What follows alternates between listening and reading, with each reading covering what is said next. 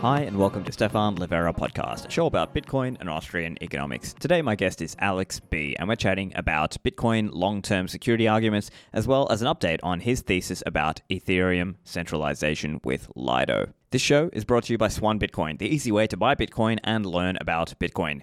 Swan is organizing a conference called Pacific Bitcoin, and I'm going to be one of the hosts. It's on this year, November 10th and 11th in LA, California. There'll be thousands of Bitcoiners from around the globe catch up with all the Bitcoiners there. there. There are so many awesome speakers who are coming also, people like Lyn Alden, Alex Epstein, Cory Klippsten, Jan Pritzker, and so many more. This conference is going to be optimized for fun with sports, games, music, photo opportunities, and high fives. This will be the main event of an overall LA Bitcoin week, so make sure you turn up early because there'll be educational opportunities, meetups, co working, and all sorts of things going on. So come and join us at Pacific Bitcoin.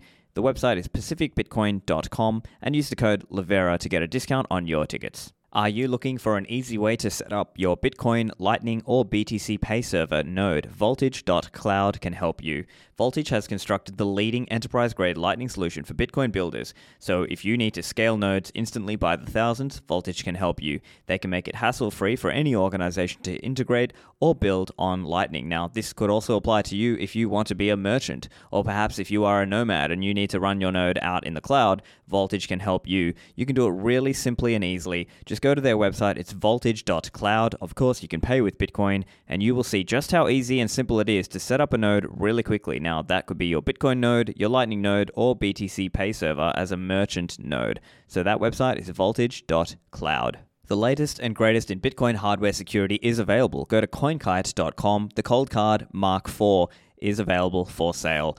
I really like the Coldcard as it's such a versatile device. You can use it in single signature mode directly plugged to a computer with Sparrow Wallet, or you can use it in more advanced setups with a micro SD card or as part of a multi signature, or using BIP85 with child seeds, or as part of the Seed XOR setup. There's so many different ways you can configure and use your Coldcard, but don't be afraid to get started. You can just go to coinkite.com Order your Coldcard there and the associated gear, such as the metal seed backup, and just get started with self custody using hardware security. That's coinkite.com. Alex, welcome back to the show. Hey, Stefan, it's good to be back here. How are you doing? Doing well. I think there's lots to chat about from uh, Bitcoin arguments as well as potentially a bit of an update on some of the earlier stuff we were chatting about last time you were on the show. Um, I think it seems topical in, let's say, the last month or two. There's been some discussion about, let's call it long term security arguments for Bitcoin. So I think part of what I'm hearing is this argument of, oh, we, you know, the, there's kind of this fee apocalypse argument. So maybe if you wanted to, I guess, just recapitulate in your own words, how do you view this long term security argument in relation to Bitcoin? Uh, absolutely. I think I actually made a bit of a case on it um, as well last time we spoke, and I, I, honestly, it seems natural of a bear market for uh, for these kinds of topics to uh, uh, to come on. Um, it's a little unnerving uh, that a lot of the debate is coming on is coming from our side, unfortunately, especially from perhaps respected developers, not to name uh, anyone, but um, generally speaking, the argument that I made uh, uh, in the earlier show and I s- still stick with is that there's a very, very important distinction between the monetary policy aspects of things and the distribution schedule uh, of Bitcoin. And I like to think of it in a way where uh, Satoshi never really designed Bitcoin to have a quote unquote monetary policy. Obviously, he was trying to replicate um, something that's more akin to, to gold uh, and decided to go with a, a, a fixed uh, supply. And I think the notion of a strict supply is um, this hugely important Schelling point in the entire history and, and, and narrative of Bitcoin. It is effectively the very first and most prominent and perhaps most important meme in sort of this cultural movement, really. The idea of the hard cap, you know, 21 million. There's not a whole lot of things that um, that you could put uh, before that in terms of like you know what people associate with Bitcoin when they think of Bitcoin. And um, when you open up the, the discussion, when you when I think when you move the uh, the Overton window uh, of argument uh, into a different direction where people try to approximate, try to model a future economy at least 10 years from now. You know, I, I, have to say, I always uh, sort of very much strongly disagree with people that say, hey, we'll, we'll only have till, what, what is it, 2040 to, uh, to think about this problem. Uh, we're in, in a more practical matter, uh, you know, we're certainly a couple of decades at most away from um, tr- actively relying on transaction fee for uh, security of the network. But um, I, so, I sorry, like just to just, let's let's just recapitulate yeah. part of the argument, just so people understand. Like, if somebody's new and they're listening, I guess part of the argument here is, oh, look, this idea that today, right now, there's two components to the block reward. There's the block subsidy, and there's the block, as in the transaction fees. And so, what we're talking about here is over time, the block subsidy is coming down, and the, I guess the argument here is will the transaction fees rise to replace that? And of course, there's different arguments back and forth about whether the transactions are coming up enough to make up for that. But that's kind of the high level argument. Now, as you're rightly saying, people say, oh, that won't matter until 2140. But the other point to be said is that 99% of Bitcoins will be issued by around 2035. So as we stand today in uh, August 2022, something like 91% of the total number of Bitcoins that will ever be mined has been mined. So I guess that's a little bit of background just for people who are trying to follow along. And so then if you could just spell out some of your thinking on those various arguments. Sure. I think a lot of the commotion around it is created by some of the activity, you know, that uh, we're seeing on other chains um, that are certainly actively generating a, a whole lot of uh, fees for um, the, the, miners or slash validators uh, on their alternative network. But I think it's just fundamentally a, a, misunderstanding, and it's it's one that we've struggled with throughout Bitcoin's history of being realistic about the the evolution of uh, of Bitcoin um, as a monetary phenomenon. Uh, the idea, you know, that uh, that we struggled with during the 2016-27 block size debate, where there's a lot of focus on payments uh, because pe- people were seeing payments as, as this utility uh, that Bitcoin provided. It, it comes from this um, this idea first and foremost that uh, strictly holding Bitcoin um, is not an utility in and of itself, because users are incentivized on other networks to um, leverage their capital in ways that they're not able to um, uh, on Bitcoin. There's a lot of confusion that prevails, and uh, gives the sense that Bitcoin might not be serving the purpose that uh, it should, and that um, the monetary incentive for miners to secure the network um, when the subsidy starts going down are you know looking at the data that's available today in terms of what uh, what transaction fees are on the network it's it's in, it certainly seems like a moonshot uh, for that to be uh, sustainable. Unfortunately it really is not sustainable in that the data that we're looking at is um, from my perspective, mostly noise. I would discard most of the data that, uh, in terms of transaction and activity on the blockchain up until at least late 2017, if, if not late 2018.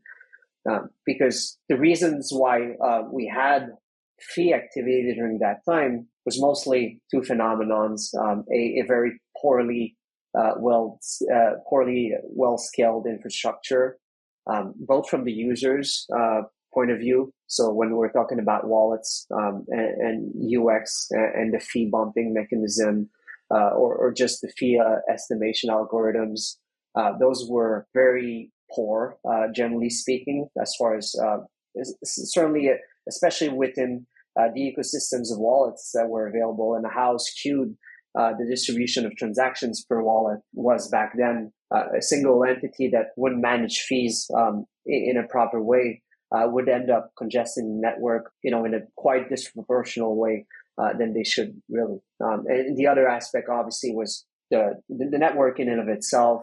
Um, the SegWit was, uh, I think, the big bulb for um, uh, for some of that, and we, we found ways to better utilize uh, the block space in several matter. And so that led to um, historical data that um, gives the perception uh, today that network is less utilized than it was in the past. And, and people interpret some sort of trend from that. Uh, and there's no clear, you know, there's no clear indication, of course, that this trend seems to be reverting. Quite the opposite. Fees have been historically low for uh, most most of the last couple of years, except for a small little period last year. But looking at it uh, from a bigger picture, you, you really realize that it, it's just all a matter of Bitcoin uh, monetizing, and we're still at a very early and speculative cycle where Bitcoin, um, Bitcoin, the idea of Bitcoin payments uh, remains extremely marginal. As much as we'd like to, you know, get ourselves excited about various initiatives, whether it's El Salvador or um, you know the growth of Lightning. In the grand scheme of things, I think that capital allocators don't look at Bitcoin uh, certainly as a, as a payment system yet. And so there's no expectation, there should be no expectation that the activity of, of Bitcoin, at least from a transaction perspective, gains any, any more significant traction two years from now, even, even perhaps four years from from now. And I think that's a view that a lot of people tend to share. Um, but they also at the same time get get nervous seeing um, some of the activity on you know it's it's it's all very much gaslighting uh, to a certain uh, to a certain extent where people are made to believe that these are competitive networks. So people are made to believe that the gain of another uh, is the loss of uh, of Bitcoin where I think we should strongly reject that narrative and look at what these systems are for what they are, which is that most of them, admittedly, uh, nowadays, 99% of them are not trying to be money. Um, and um, aside from Ethereum and where some, some of its proponent, proponent are, are certainly still advocating for this, you're looking at an ecosystem of distributed consensus software, basically, is, is what I like to think of it as, as sort of validators as a service um, that, that provide opportunities for uh, you know permissionless development of of markets and and software infrastructure that incentivize certain use cases that are obviously for very good reasons not covered in, uh, in Bitcoin. Uh, but these are the these are the kind of activities that are already very prevalent in the fiat world. So there's a very good product market fit for these kinds of software offerings, um, applications, DeFi, whatever that is um, in, in this current historical historical period because it's not uh, you know it doesn't you, you, don't need to buy into a certain like uh, you don't really need to buy into a fundamental narrative uh, like like you, you, need to to really adopt bitcoin. You just got to look at it as just another playground uh, within the, the whole financial system where capital allocators can gain an edge and can gain alpha and outperform, especially in this time of inflation and, you know, where everyone is trying to one up each other. Sure. And so there's a lot of different ideas in relation to how the fee market has happened, or let's call it the block space market if we're being precise. But there were things like in the 2016 17 era, there were people talking about spam on the chain to try to uh, as part of the argument to for people to preference Bcash. And also, like you said, there were problems around fee estimation and the way people thought about using Bitcoin transactions. A lot of exchanges didn't have batching. They, a lot of them didn't have SegWit. And we saw a very noticeable pressure being taken off the block space load, let's say, when blockchain.info, one of the large on chain transacting wallets, upgraded to SegWit.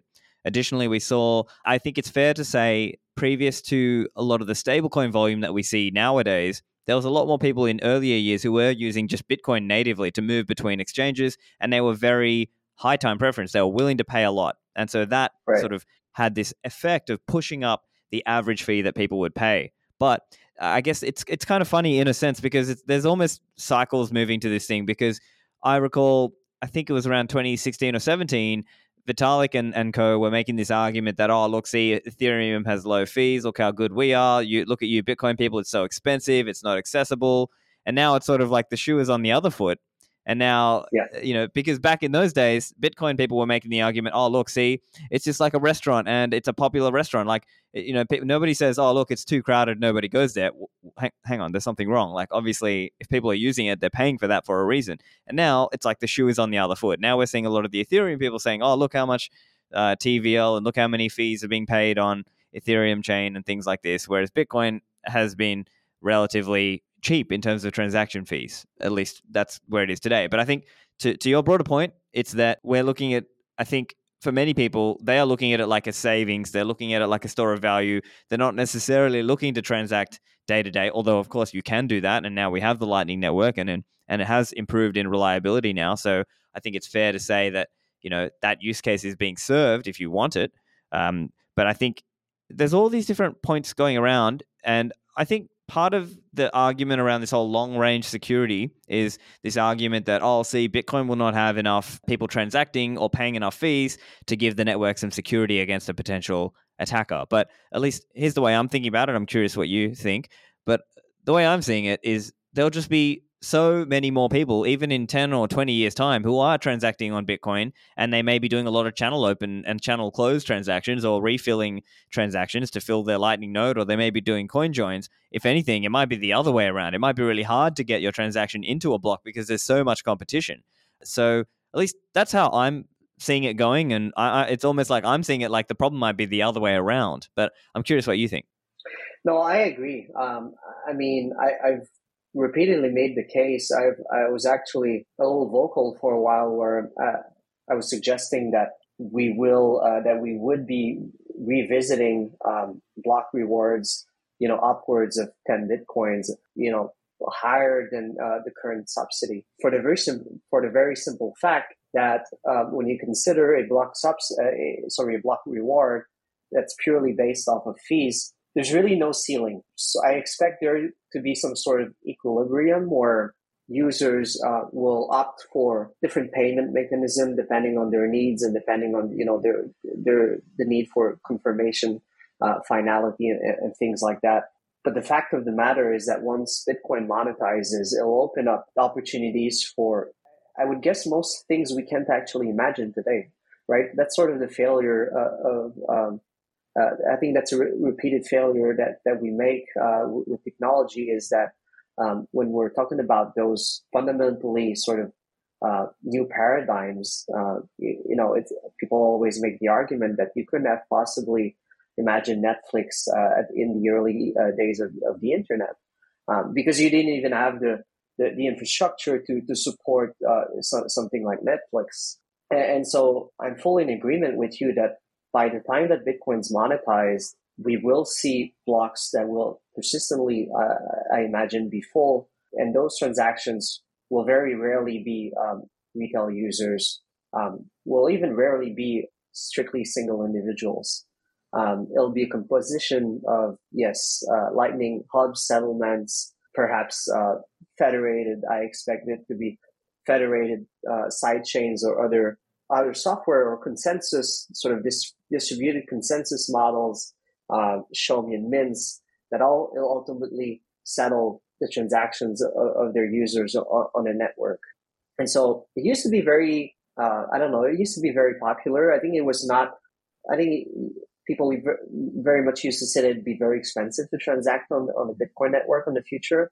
Uh, and I'm still convinced of that. And, and I think it'll be because it'll provide large. It, it's it, you know it's really not only uh, about the, the, number of users that are transacting, uh, but about the the amount of capital that uh, Bitcoin is, is, is serving. And when you look at the amount of um, of money transacting through the largest uh, global settlement layers today within the fiat system, you know you're talking about amounts of money where if, if Bitcoin manages to sell that, and only takes a, a very I think a very conventional or not egregious uh, uh, percentage. Let's put it in percentage fee. The, the revenue the revenue will be there for miners uh, to to continue to add security to the network. And, and really, the, the, question is: Is there is that really is this question of security budget, right? So the idea that uh, there is a budget is actually very, I think, hotly should be hotly contested because the budget assumes that um, th- there is uh, we are able to model and approximate the, the actual security that's required for Bitcoin to operate. When in fact, it's really just a, a consequence of the market. Uh, and, and so users will pay for uh, using the network. And whatever demand is derived from that will, will translate into fees. And that'll be the amount of security that, um, that the network requires. Users might underpay but at which point uh, the, the, prospect of Bitcoin not generating significant fees in the future is fundamental is for me fundamentally uh, uh, an, an, idea that lacks creativity and that ultimately um, sort of betrays a little bit of uh, overall bearishness really on, on the on the on the Bitcoin case. Because if you accept if you accept Bitcoin to be a global standard bearer of value it seems very logical and self-explanatory to me that uh, the demand for that uh, will, will, be massive and uh, probably larger than any possible use case, right? That that's the important discussion is the use case of money um, dwarfs all of them, and, and the the numbers that we're seeing today in terms of financial activity on alternative networks, uh, while these are large numbers that are, you know, ballooned by fake market cap, perhaps not fake, but you know, um, very extravagant ways to to estimate the market cap of, these uh, other crypto tokens. And at the end of the day, in the grand scheme of things, it's a drop of water in the ocean. And so it'll, it'll naturally take time, take more time for Bitcoin to establish itself because it, you know, it attempts to claim the, the very biggest use case um, in, in the financial world. Yeah, and as you said, with security budget, that can be a misleading term, and arguably that was also created by some essentially some shitcoiner who was trying to argue about you know the security level. And I think it's also important to point out that even with Bitcoin's halvings, so long as Bitcoin doubles every four years, and of course it's not going to do that forever, but I'm saying at least in this initial period, then at least even on the subsidy point of view, in fiat terms, the so-called security budget in quote in quotation marks remains the same. But as you said, I think it's important to actually disaggregate that down into its components because really, what are we talking about here? What we're talking about here is are you as a miner profitable? And two, are you as a transactor able to get your transaction into a block? Or in this case, if you're doing a Lightning channel, etc., to open or close, you need to get that Bitcoin on-chain transaction confirmed into a block to have your channel opened or closed, etc. So that's really what we're talking about. And so if we're talking about security budgets, it, it's really more appropriate to think of it more from that perspective. And I think once you see it from that point of view, then you can understand that, let's say, if you are a user and you are unable to get your transaction confirmed into a block, well, then the answer is you have to pay more. That's just the answer, isn't it? No, absolutely. And I, from my perspective, the fallacy of the argument also, and one of the reasons why I think it's a massive waste of time is that there really is no alternative. The reason why this this debate is being brought up, of course, uh, one of the main reason why um, it, it, makes a lot of noise is that certain parties and um, certain interests are, are, trying to prop up, you know, POS, proof of stake, uh, as an alternative uh, for a, a, future security model. And we can go into details later on into why that's very, very unlikely to be the case. But the other alternative, you know, that um, we brought up, uh, or we actually perhaps didn't mention explicitly, but one of the reasons why we're talking about that today is this idea that's been propped up of, uh, of, of tail emission. The general idea being that as long as the supply is fixed, the argument goes that the nature of Bitcoin remains the same. So it, it wouldn't matter so much whether we have um, a, a, sorry a fixed supply or uh, a fixed sorry a fixed inflation rate. Um, or um, as long as the model, you know, the argument is as long as the as the economic model persists and, doesn't change, then that's good enough. Um, there's so many reasons why um, that doesn't hold from my point of view. But if we're just going to perhaps address the, the tail emission argument, so fundamentally naive that it kind of befuddles me, befuddles me that uh, people are actually interpreting, interpreting it because the, the fundamental premise of the argument is that well, it's such small inflation for users 10, 20 years from now that users are not going to care. You know, if you're paying uh, 0.5% inflation, uh, you're not going to mine as, as long as that's the social contract and that's, that's not going to change. But when you're looking at it, you, you can look at it from the user perspective. But what really the problem that they're trying to address is miner security, right? Incentive for miner to secure the network. And so if the share a value that's being taken away, taken away literally by uh, uh, by users is small enough that they're not going to air quotes not going to notice, then why would you assume that this amount of value gives any more incentive for miners to secure the network? Because you just made the argument that it, it was it, it, was too small uh, of of a fraction of the monetary supply to, to make an impact on, on on the holding of users. So there's it's a very contradictory um, approach to me. Uh, and, and, again, it also needs like the it needs to assume that you get it right off. You know, you, you whatever tail emission you, you, you choose, you, you get it right one time, and and you know then there's no changing it. It's an obvious slippery slope. I think most people understand why it's extremely unlikely that this become even mildly considered in, in the future, though I don't think we're going to stop hearing about it. It's, it just doesn't fundamentally address the problem. It, it, it really does not. So yeah, there, there's really no alternative. Um, we we bought into a system with, with a premise that um, there will be an, econo- an economy around Bitcoin that will provide enough demand for it to be sustained on a transaction fee model basis. And uh, as far as I'm concerned, if that doesn't work, then we've got to go back to the drawing boards because anything else that I've seen out there just doesn't fit um, the current model and incentive models that, that are required for a you know global neutral layer of money. Well said, and I particularly like your argument there around the contradiction because some of the proponents of this whole tail emission idea of saying have been arguing both things. They've been saying on one side, "Oh, look, the users won't really notice," but on the other hand, they're also saying, "Oh, look, the current system as it is, oh no, the fee apocalypse is going to happen and the miners won't have it." Well, pick one, right? And I, I think you've said that before publicly on Twitter, and you know you just made that same argument. I think that's a very strong one. So I think we can pretty much consider most of those arguments dispatched. I think I'll just kind of summarize really. It's unethical as well. Like the the users bought in on this premise. Like most of the users, the vast majority of them were told this is the limit and it's never going to change. To now try to like retrospectively, you know, pull the rug out from underneath them and change the rules of the game when there's no need. There's obviously no proven need for this because we believe that it's either gonna go boom or bust, right? It's you know we uh, obviously most of us are bullish on Bitcoin. We think it's going to go you know very high, and a lot a lot of people are going to be transacting on Bitcoin, and therefore there will be a lot of transaction fees. So anyway, I think that's probably the the key point on some of that aspect of it. I guess I was also curious as well to get some of your thoughts on this idea. And I know we've spoken about this a bit offline. Is this idea around economic nodes and which nodes really matter? Because I think that concept came up particularly in the 2017 block size war debate because there was a discussion around okay, well, okay, yes, when you run your Bitcoin node, you are in some sense defending your chosen rule set. So, as an example for listeners who aren't familiar, when you run your Bitcoin node, you're in a sense, you're asserting what you think Bitcoin really is. And if somebody tries to send you invalid Bitcoin, your node is going to essentially reject that or it won't see that transaction as valid.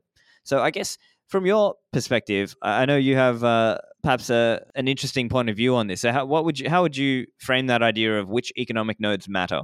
Right. I think it, it's it's funny. It's a timely um, and it's very timely that conversation because uh, there was the anniversary, um, as as you probably know, of yeah. course, of, of UASF uh, yesterday, and um, I was I happened to be listening to a couple of. Uh, I tried to listen every now and then to a couple of Twitter spaces, see if I can get anything out of it. Um, I read a couple of articles or saw a, bit of comments about it, and it, it seems like a, it, it's an issue that's still very much misunderstood. I actually haven't, unfortunately, I haven't read um, Jonathan Bier's book on, on, the block size debate, and, and maybe I should. And it's unfortunate because I I spent a lot of time in the trenches with um, with Jonathan uh, back in 2016 and, and whatnot, um, and actually met him in in Milan back at the scaling scaling Bitcoin conference. But anyways, I, I think there is still a bit of a you know David versus Goliath narrative that persists, and that strikes me as the wrong um, conclusion. Uh, I think it very much felt like that uh, to a lot of people that were involved. But at the end of the day, what made us prevail in UASF was that we did, in fact, have the lion's shares of Bitcoin's economy behind us um, in an explicit or implicit way, regardless of, and, you know, it's, it's, there's like the way the story is told is the plebs running their nodes versus the big corporations. But to your point of economic nodes, economic nodes, there were plebs behind those nodes that controlled um, a significant portion of, of, the Bitcoin monetary supply. And at the end of the day, and or or all, but also of the of the, the purchasing power, uh, the actual not the purchasing power, but the demand, the current demand for Bitcoin in terms of capital that's uh, yet to be allocated. These are the people that made the difference, and certainly it doesn't take a lot of you know this this game theory of UASF. Uh, it doesn't take the majority of these sleeping giants to raise up uh, and say their piece for there to be enough uh, disincentive for miners uh, to work against you know what appears to be the consensus of the uh, on, on the net on the network. But I think on any sort of quote unquote blockchain or distributed monetary system like that, there's still very much an argument that gold, the gold, you know, those who own the gold make the rules because regardless of uh, the, the node that you run, ultimately, uh, what decides who enforce uh, the rules on the Bitcoin network are those who are act- one actively actively validating transactions and transactions that they're personally involved in, and your influence on the network scales up uh, according to the amount of capital that you validate through your node uh, in a way that's personally involved and in a way that's sovereign. And, and so running a node uh, as, as an act uh, of defense against the network uh, without being financially motivated um, and your, you know, the financial motivation scales really around the amount of capital that you've got tied to, the, to this network. It's, it's, it's a, it's a cool story. It's a cool bedtime story to tell, to tell to people, but it gives people the wrong uh, idea about what enforces consensus rules. And it's important because really at the end of the day, there are risk, there are failure models, um, there are risk models where if enough capital is captured within uh, a single network, um, it could cause a fork that um, uh, betrays, you know, the original thesis to be to be victorious, to to essentially to essentially squash uh, the fundamentals, uh, the fundamentalists uh, that are trying to protect, uh, you know, the, the original chain. And I think you'll see that uh, down the line with, with other blockchain. I think that's something that's likely to happen where even if not a fork, the amount of influence that uh, certain interests might have on the capital uh, infrastructure of the network gives them disproportional influence over some of the decision making uh, with regards to protocol design and you know where things like whatever like uh, security models uh, might might be involved. So i think it's a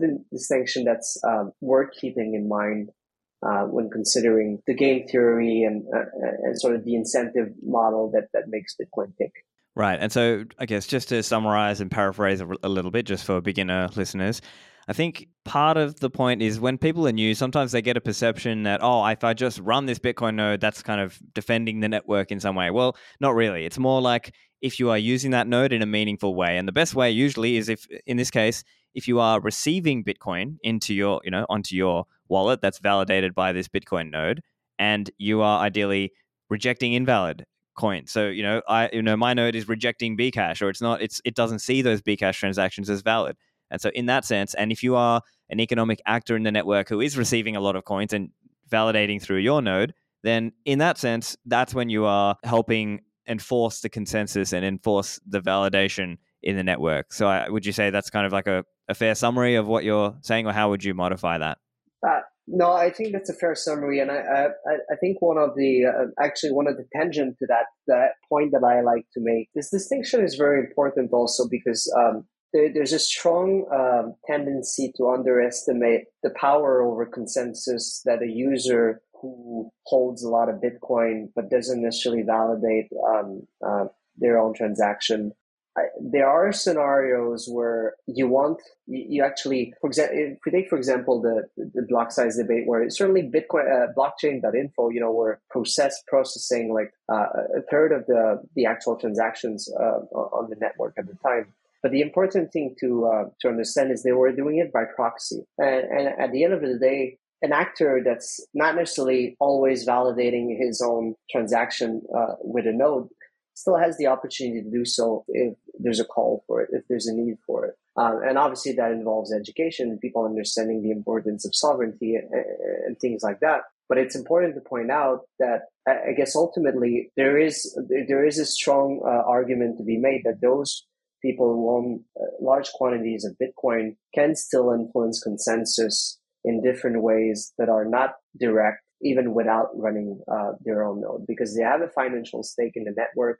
They can make financial decisions on the market, and that has a, a huge influence on. You know, we saw um, we saw people make the argument that um, some of the trading activity with uh, Bitcoin Cash futures uh, and associated forks uh, during um, uh, during 2017, 2018, a lot of people made the argument that um, this is what scared off the miners. You know, people saw that there was no actual demand. Um, and that's danger. It's a bit of a dangerous argument to make, and uh, it, it's it's one of the reasons why people weren't especially all that keen with those kinds of games, if you will, because it's very easily mani- manipulated. I think Bitcoin is actually very, very fortunate that it found itself in a time where uh, it was still small enough, and you know the liquidity and the, you know the whole financial degenerate infrastructure around Bitcoin wasn't as large as it was. Because if it would have happened during you know this last cycle, I think there would have been a lot more incentive uh, for for people to try and manipulate opinions via those those future markets. And unfortunately, they're able to they're they're able to do it whether or not whether whether they own Bitcoin or not, perhaps via paper Bitcoin or you know or things like that.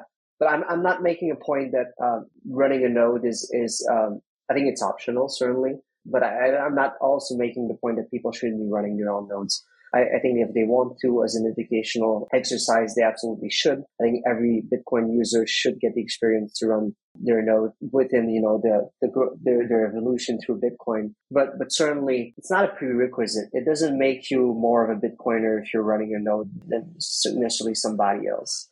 I personally don't actively run a node and I haven't for the last couple of years. One, and one of the main reasons is really that I have, I really have no source of revenue or, or, or, income that doesn't come from a party that, that I trust. And I do trust, you know, people that I do business with to a certain extent. And I have plenty of recourse, um, if, uh, like there's no opportunity for these party to, to double spend me, you know, for example. And, and I have recourse if, uh, if, if I don't receive the funds. So it's not, it's not absolutely necessary. There's no, no, there's no, you know, no true Scotsman uh, when it comes to Bitcoin. Running a node is an, an, individual choice, and it. I think overall, my point is it it's it perhaps is overstated uh, sometimes in terms of what effect it has uh, on the consensus of the network. Back to the show in a moment. Are you involved in Bitcoin mining? Make sure you check out Braiins.com. Braiins OS Plus is their firmware that allows you to use the auto tuning feature. This can increase the hash rate on your Bitcoin ASIC machines. You can improve your efficiency by as much as 25%, and you can mine on any pool or get 0% pool fees on Slush Pool. Now, they've got a range of supported models. Go to the website and you can check the latest. But so far, they have S19, S19 Pro, S19J, S19J Pro, and some of the other S17 models.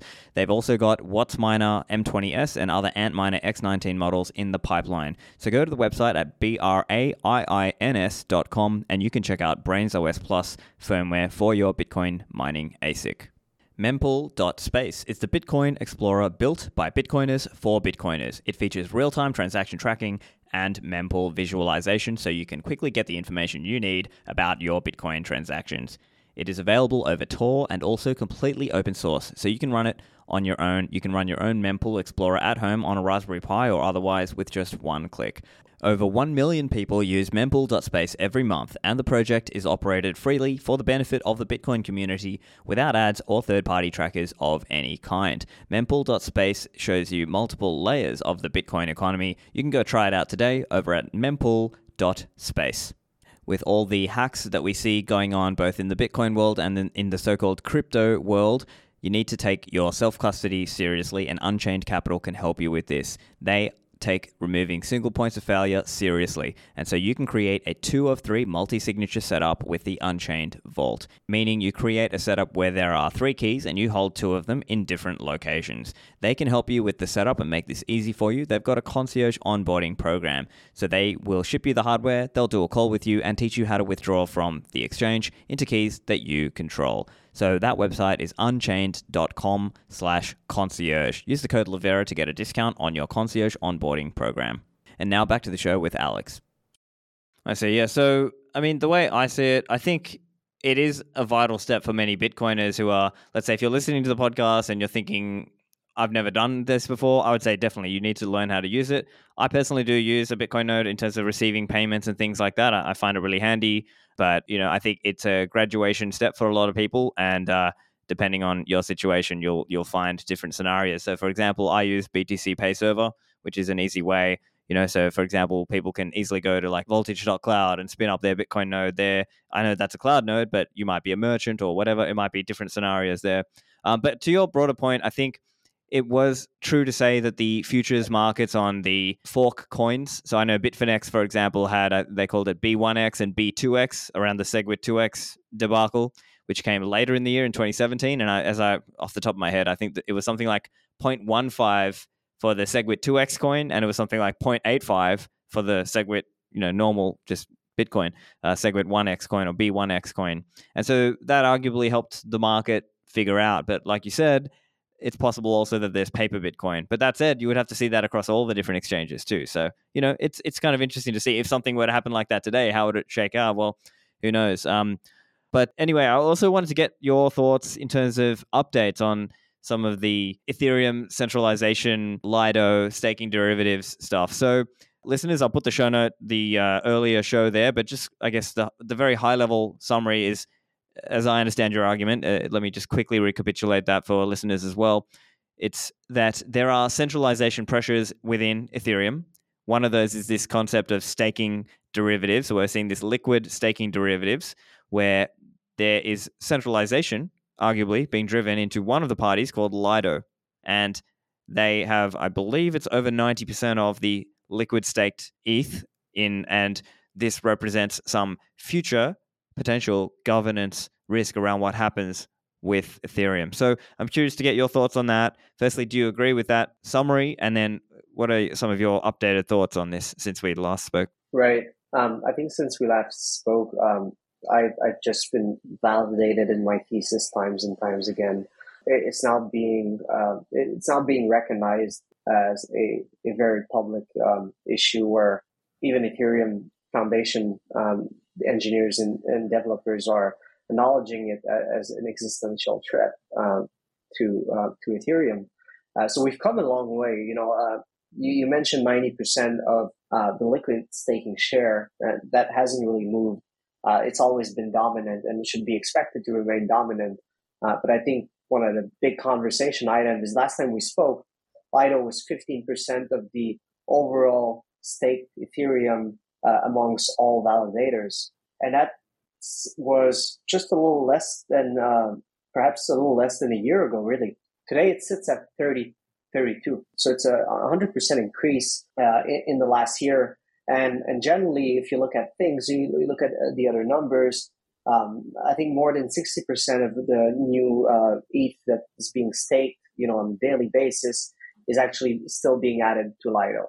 Um, so the centralization and um, the dynamics that uh, would encourage people to uh, further centralize into uh, what I believe will now be a monopoly are clearer than ever. And with the merge possibly um, coming by the end of the year, it's going to be extremely, extremely interesting uh, to see this play out because while people might, you know, people in Ethereum camp might be very, very excited about the prospects of the merge, I think this is really when the the dynamics that spur the centralization of Lido really kicks into gear.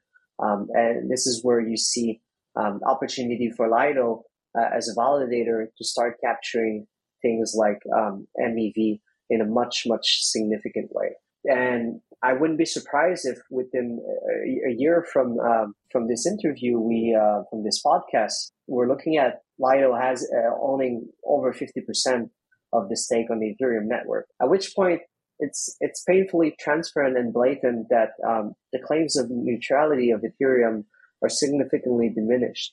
And I, I, I think the big question mark though is um, that remains is is how does that ultimately play out? You know, people uh, people have always fantasized about Ethereum crashing down in a big ball of fire. I'm personally of the opinion that it's it's very very unlikely uh, to happen. It seems very much to me like Ethereum is destined um, to to be captured um, by I think the interests that remain. It's it's a little unclear to me who will be um, driving uh, who will be behind the wheels um, of, Ethereum five years from now if, it, if really it survives. And I think it's possible uh, that it survives that long. Um, and, and, I've put a bit of a thesis this this morning on, on Twitter. I've been thinking about uh, some of this stuff, and I was reviewing a couple of tweets in preparation for, for, for this chat, and I just sort of had this eureka, uh, eureka moment to me where that really crystallized uh, the difference between a system like Ethereum and uh, a system proof of stake like Ethereum and, and, something like proof of work. And the, I think, I guess the exercise that I'm driving, uh, that I'm driving people at is considering what happens in a highly centralized, highly sort of almost monopolized context or scenario for both of them, where, you know, you have perhaps 51% of the hash rate that has consolidated under a, a single uh, mining pool in, in Bitcoin.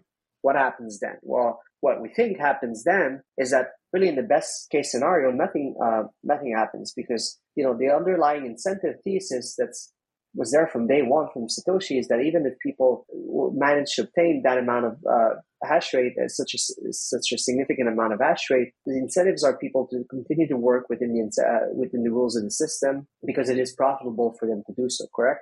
And in proof of stake, there are two incentives at play that challenge each other. Um, and the, the main fundamental difference is that proof of stake validators, proof of stake block producers, which is really what they are, are not only concerned about selling you inclusion into a block, they are also selling you priority in terms of your transaction. And obviously, given all that we know about the state of MEV, of maximally extractable value uh, on Ethereum, and, and this notion that because of the applications that are popular on Ethereum require sort of instant finality to a certain extent, where you've got um, many AMM, many many exchange, decentralized quote unquote decentralized exchange where arbitrage opportunities are available, and if a certain actor recognizes that opportunity before another and manages to get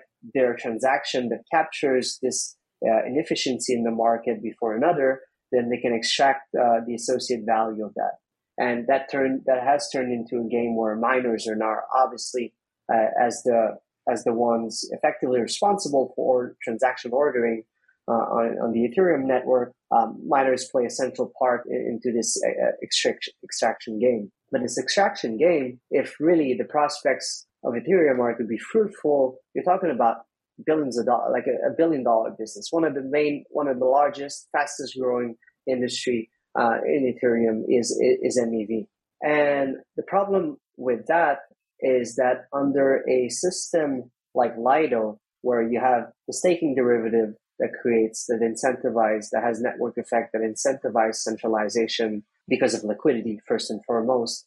And we had a great example of that during the Terra Luna uh, crisis um, and Three Arrows Capital crisis, where uh, you saw the uh, ST which is uh, Lido staking derivative, and um, the um, the ST and ETH uh, pool in uh, what, what they call the curve pool, which is this liquidity pool, which very basically allows people to sell their STE for ETH, for Ethereum, or sell uh, their Ethereum for the, the, the staking derivative. And this exists because it is not possible until uh, until a certain time after the merge for people to unstake their uh, Ethereum.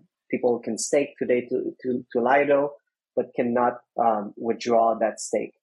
And that's the same for every staking setup, whether it's as a personal at home user or other validating tool. And so what happened is that there was a lot of volatility in the market and uh, the peg, which is, you know, one stake ETH is supposed to represent uh, a claim on uh, one ETH. And this liquidity in this pool tried to maintain that one for one peg. Because of the liquidity, the peg dropped significantly, not in a, not in a perhaps um, very dangerous way. Um, but this just goes to illustrate that staking derivatives are a winner take all sort of formula because of that need for liquidity. If the f- liquidity around staking derivatives had been fractioned um, during this event of the last couple of months ago, then this would have significantly perhaps damaged each and every single one of them being significantly smaller.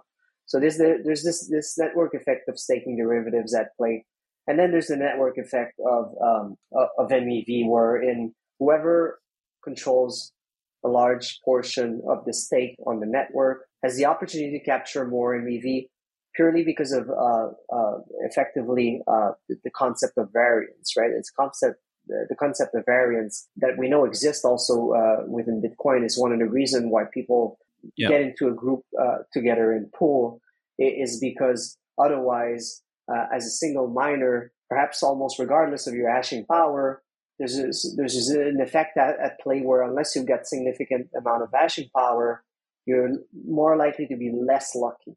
Um, and, and, so there's this there's this concept of luck in, in the ability to to produce block.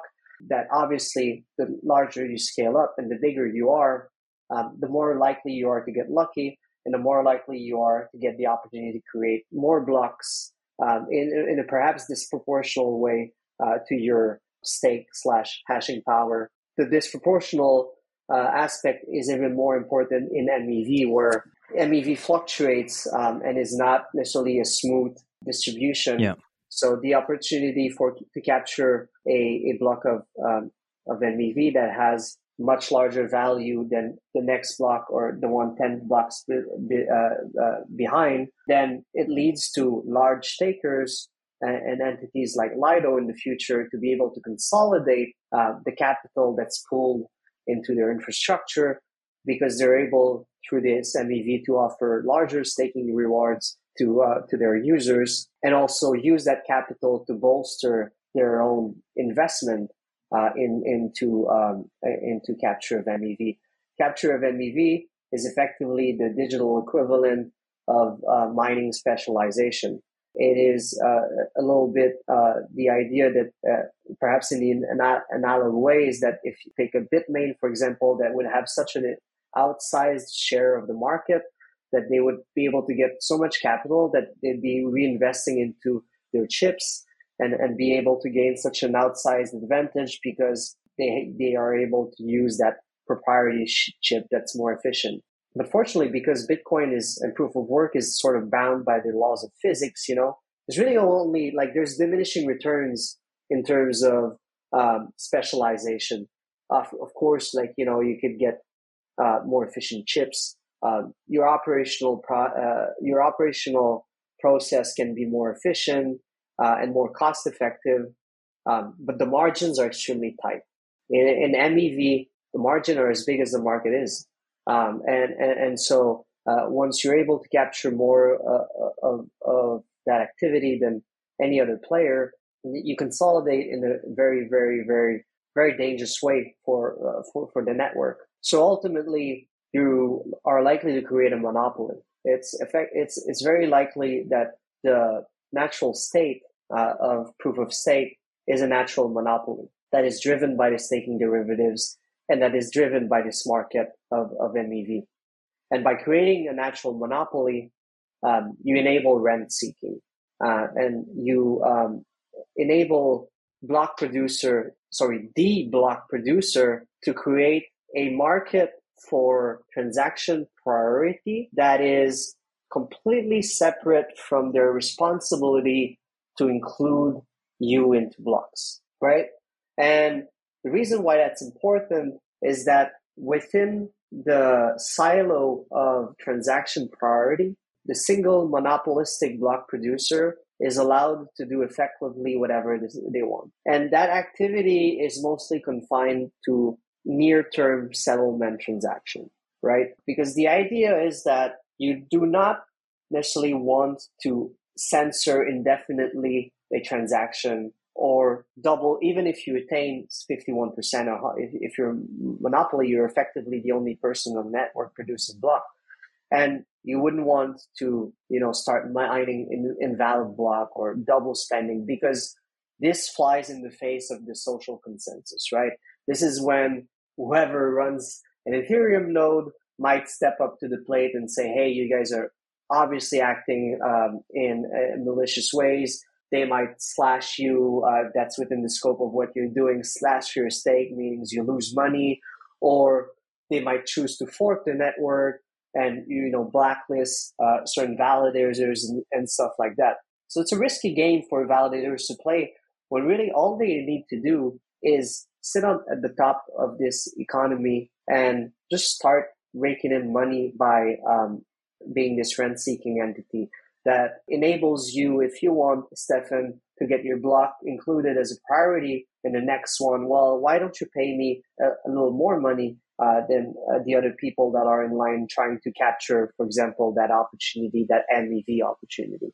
You can create you can create private mempools where certain privileged people um, would broadcast their transactions strictly to you, uh, so that you may include them um, in, into the next blocks in a, in a in a prioritized way. And that's very, very important because if you manage to build this private mempool of transaction where people are manually submitting their transaction to you and only to you, then that further that further consolidates your advantage as uh, an, an entity that man, that attempts to uh, capture MEV, right? Because if people start submitting their transactions, their high value transactions to you, these are transactions that are not submitted to the other potential competitors other validators, and these are these these this is value that they can never capture. So you consolidate in that way. But but really more importantly, and where it gets all twisted and you can see very, very different outcomes is well, what if I decide that I don't want you, Stephan, to be the one to capture that opportunity? What I'm going to do is I'm actually going to pay I'm actually going to pay the monopoly the monopoly block producer to censor your transaction. I want to make sure that you know We've been playing the same MEV games. I know that you know what you're doing, but I'm seeing this one transaction here, which I really want to get my hands on. I'm afraid that perhaps you've also spotted it. So I'm going to make sure that you're not able to capture it. I'm going to pay a premium on top of that. And you can see very quickly how uh, this uh, turns into a bidding war uh, between who wants to get their block included, who wants to censor the other party for uh, for whatever reason. And when I say censorship, I only mean, you know, small, uh, near term censorship. Uh, because by the time the opportunity is gone, when I've captured it, the idea that you've been censored, you know, it's, it's, it's, it's a transaction that um, provided no value to you uh, other than if you were able to capture it in that moment. You know, it's not like censoring, it's not like censoring a user that's trying to send money to a third party and, um, you know, whose transaction will never go through. It's a temporary censorship, but it's enough to have its effect. And so the monopoly block producer is able to, to get away with a lot of that stuff, creates bidding wars between various users in this massive MEV ecosystem. And by doing that, further consolidate their power, but most importantly, further consolidate the capital within the network, right? You really have a system where you have these overloads lords where you um, have no choice but to pay taxes. You have to pay taxes because you have to be staking your Ethereum um, in, in, this in, in, this world where potentially because of staking derivatives and how easy it is, if you're not staking your Ethereum, you're getting your share of the supply diluted. It's, it's effective inflation uh, as far as you're concerned, uh, or at least your purchasing power uh, diminishes compared to people who are staking with Lido. But Lido uh, as an, an entity itself also derives a fraction of that uh, staking rewards. So they charge you effectively a tax. And because you have a natural monopoly, then there's opportunity for them to leverage um, very large taxation amounts. So, you know, it, it's, it, it's all a bit of a, as far as I'm concerned, it's a bit of a mess. And like I said, it's been publicly acknowledged by very significant uh, Ethereum people. Um, there's been uh, demands that Lido caps their um, stakeable supply at, at, at 25%. And there's been a vote um, on, on, on the Lido DAO recently where people suggested that perhaps they should um, limit uh, the actual uh, percentage, their actual percentage of supply. And well, what do you know? It was almost unanimous in terms of users voting against that proposal because it's not within their incentives to do so. It was practically it was a landslide. It was 99% of users voting against that proposal. And so they, they have this, um, they, they, there really is the incentive uh, problem at play within Ethereum where I think they're driving into a wall, but unfortunately it's a wall that, you know, is, it, like I said, it's not something that's going to explode to, uh, today and, and uh, sorry, tomorrow and we'll say, hey, that was it. I think it's actually leads to a very perverse system, a very pernicious system Um, you know, when, when people make the argument that like Ethereum is fiat and is likely to be captured by bankers, I think there's a very plausible argument uh, where, where, where that's the case. Because why, you know, people have this fantasy that uh, governments are trying to kill Ethereum, uh, that Gary Gensler is, is trying to kill Ethereum.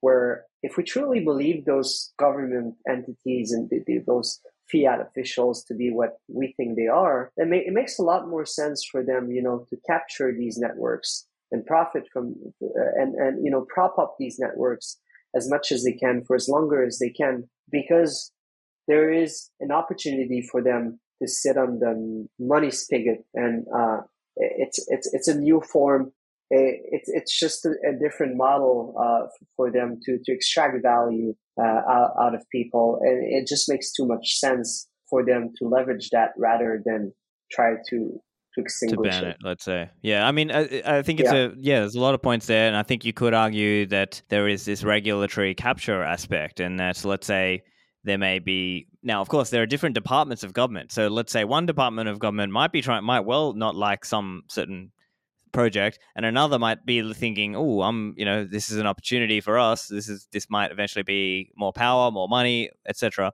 right so uh, more uh, fame prestige whatever whatever the incentive is for that person now it also reminds me because back in I believe it was late 2013 or early 2014 there was a ghash.io saga right where you know, at the time, mm-hmm. uh, Bitcoin mining. And so this one miner was getting, uh, I think, close to 50% of the network in terms of mining. But I think uh, it was it's it's kind of an interesting little parallel that Bitcoin had a moment like this in history. But of course, they I think they voluntarily restricted their supply or their mining percentage down. And uh, in this case, the users of this protocol, you, almost 99% or higher than 99% voted against that. Now, I have heard of one idea from the Ethereum camp. They've got this idea of, um, as a response to this concept of the, the centralization, Lido, etc., this proposer builder separation. So I'm curious if you have any thoughts on that idea. So, as I understand, they, they would bid in real time to win the right to capture MEV in any validator's block, whether it's part of Lido or some home staker, as an example. So, I'm curious if you've looked into any of that or have any response to that particular argument?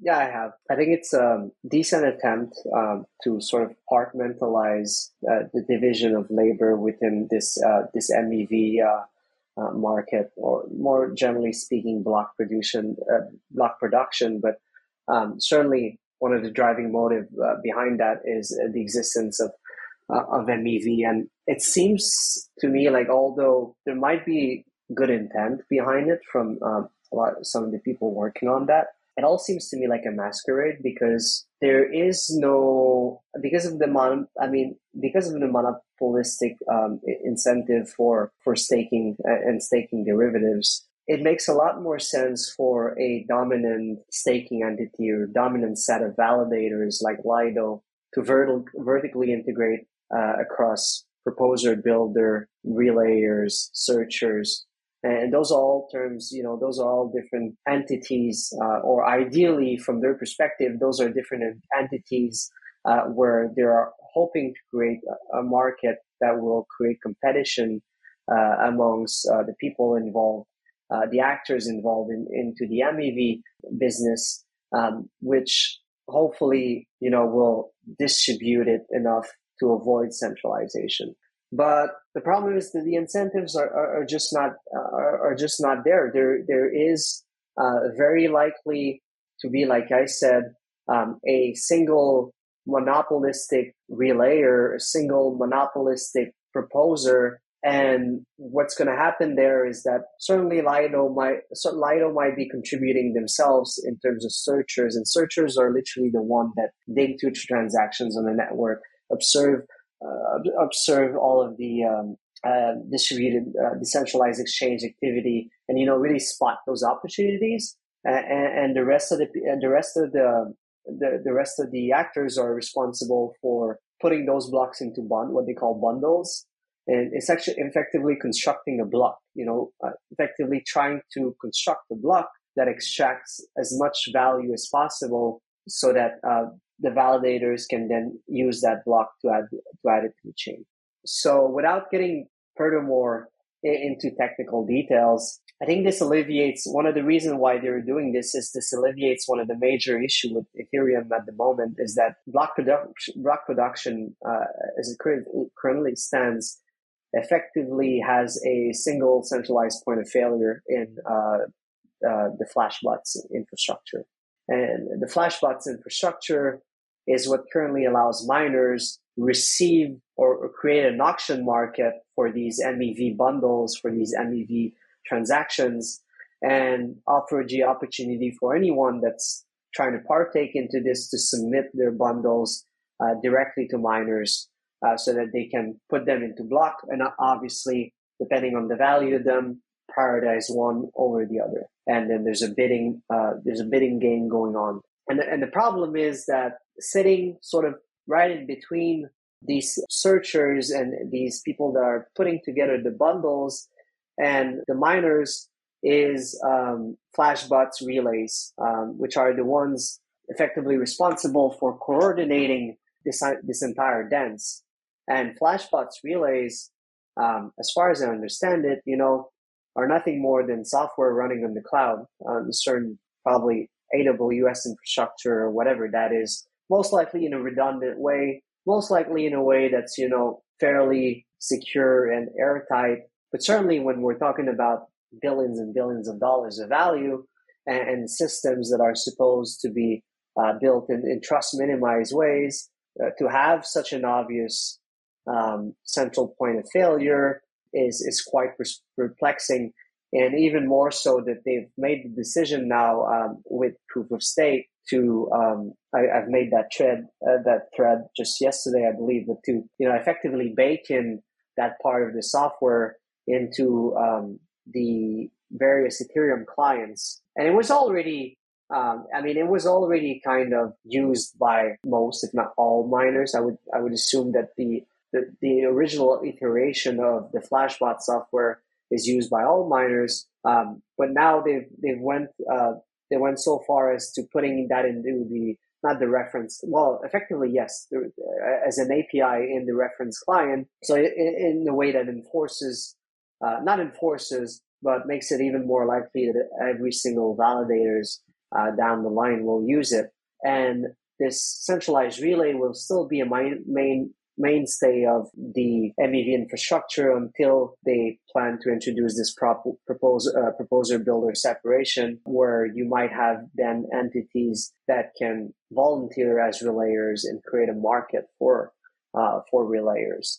But uh, it's it's it's unclear to me how that's going to play out. Um, I think there'll be. I think generally speaking, I see it playing out two ways. People are going to get very more vocal about it, or uh, I think there's this sort of you know, it's I, I've been rereading like um, Atlas Shrugged, Ayn Rand's uh, book, and you know I, it feels to me like in the Ethereum world, uh, development world and ecosystem, there's a bit of a who is John Galt, um, you know, sort of dynamic playing out where people are like, you know, why bother? Like, you know, like we'll just figure it out. You know, like why, like people are actually um, not dejected, but um, there's a bit of an apathy in terms of the conditions of uh, of the network and and the trends that we're seeing. Uh, I was I was listening to a podcast a couple of months ago where it was a couple of guys from the Ethereum Foundation and, and the very notable and popular Hasu, um, where they were openly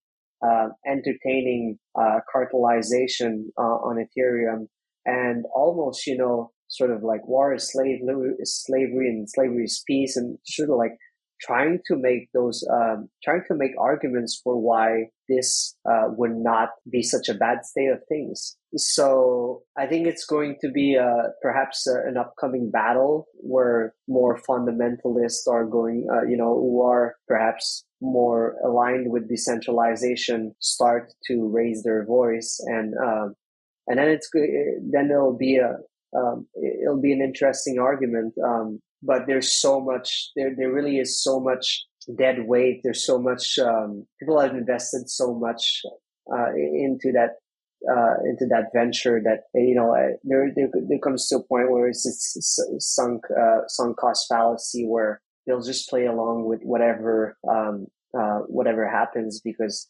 um, the admission of failure has become very, very, very, very, very costly. And so you'll have this internal dynamic, uh, and then obviously you'll have uh, the competitors uh, that I think you know we've seen come up in, in this in this last cycle and are are, are probably likely to uh, try to snatch network effect away from Ethereum. So I'm interested to see it play out. Um, but unfortunately for the very vocal uh, maxis and anti uh, blockchain crypto scams on, on, on Twitter, I have to say you'll have to be uh, you'll have to be con- uh, to continue to be very vigilant because these things are are unlikely to go away. And um, yeah, and I think to your point as well about the competition that Ethereum will be facing, there may be other more openly centralized solutions that just are cheaper, and maybe people will just use those. I mean, of course, it depends whether whether gambling, where the leverage is. Not that I have an issue with gambling per se. I just think there's this perception that oh, look how much TVL, look how many transactions. I think they're, they're not really comparing the same thing, as I think we, we've spoken about, right? Like Bitcoin is seen differently, rightly so, and rightly so. Uh, so I think that's probably how I think the key part to understand is that we're looking at this fundamental new money, this new thing with certain assurances that really nothing else gives us. Um, you know, and we're living in this world where there's a war on cash. Where literally a couple days, like maybe just a couple days ago, I saw this news article about how Emirates is wanting to now. Emirates, the airline, is looking to decrease their flight frequency to Nigeria because they can't repatriate the money back because Niger- maybe the Nigerian government is trying to keep the US dollar there because they don't want to give that back. So it's kind of like, and it's such an obvious use case here where Bitcoin, you know, obviously people could, of course, maybe, you know, you could argue about how big Bitcoin is today, but I think there's just that fundamental use case there where people just need to be able to transact and they may need to do it under adversarial conditions. They may need to do it even under conditions where, let's say, the normal banking system is not working for them, or where the government controlled banking system is not working for them. And that speaks to some of the issues around centralization that we've spoken of. So uh, I think probably a, a, good spot to finish up here. Um, I enjoyed the chat. Uh, any any last points you wanted to mention for listeners? Anything else to keep an eye on? Um, I, I, mean, I will say just to wrap up what I was just talking about is like, um, and, and, perhaps we, we didn't get to touch too much on that, but I, have made the case um, that it's actually very, from my perspective, as much as most people um, hate the, the prospect of it, I think we're likely to live um, with a multi-chain uh, world for uh, still quite some time. And um, with that in mind, I, I would encourage people to um, to keep an open mind uh, in in terms of I don't I'm I'm not trying to uh, to turn into a, a Udi or Eric here, but there are use cases that can be served by building distributed consensus technology, uh, whether that's via blockchain or via a uh, like we said, Chaumian uh, Bank uh, of the Federation, there are opportunities for um, Bitcoin to be perhaps leveraged down the line in ways that might make you uncomfortable, but that are just a consequence of market and, and this permissionless aspect of it. And, and so I, I, think it's very unlikely that the current actors of this blockchain, the current main proponent of this multi-chain world exists 10, five to 10 years from now. Uh, most of them will likely be extinct because they are fundamentally based on flawed economic premises, flawed technical, technological premises. But I have personally the feeling that we will be exploring that in certain respect in Bitcoin, um, in the Bitcoin ecosystem more and more.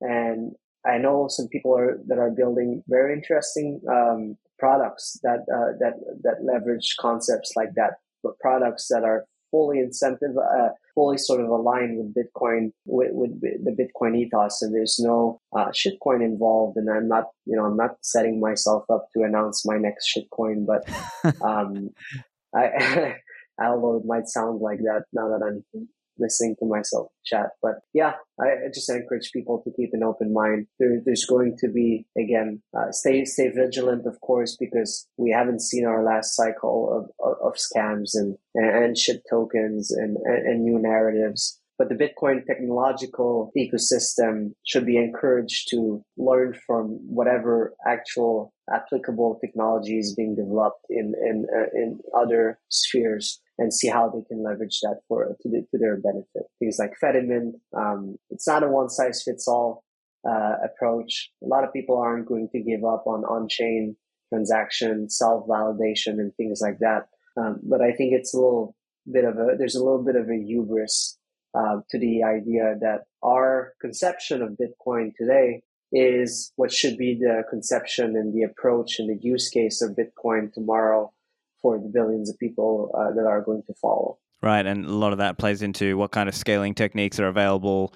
Some of that will be custodial. Obviously, I prefer as much as possible it's not custodial, um, but we'll see what happens. So, uh, Alex, thanks for joining me. Listeners, make sure you follow Alex on Twitter. His handle is BurgeAlex4. I'll put the links in the show notes. Alex, thanks for joining me. Appreciate it, Stephan. Have a good day. Get the show notes at stephanlivera.com slash 403. Thanks for listening, and I'll see you in the Citadels.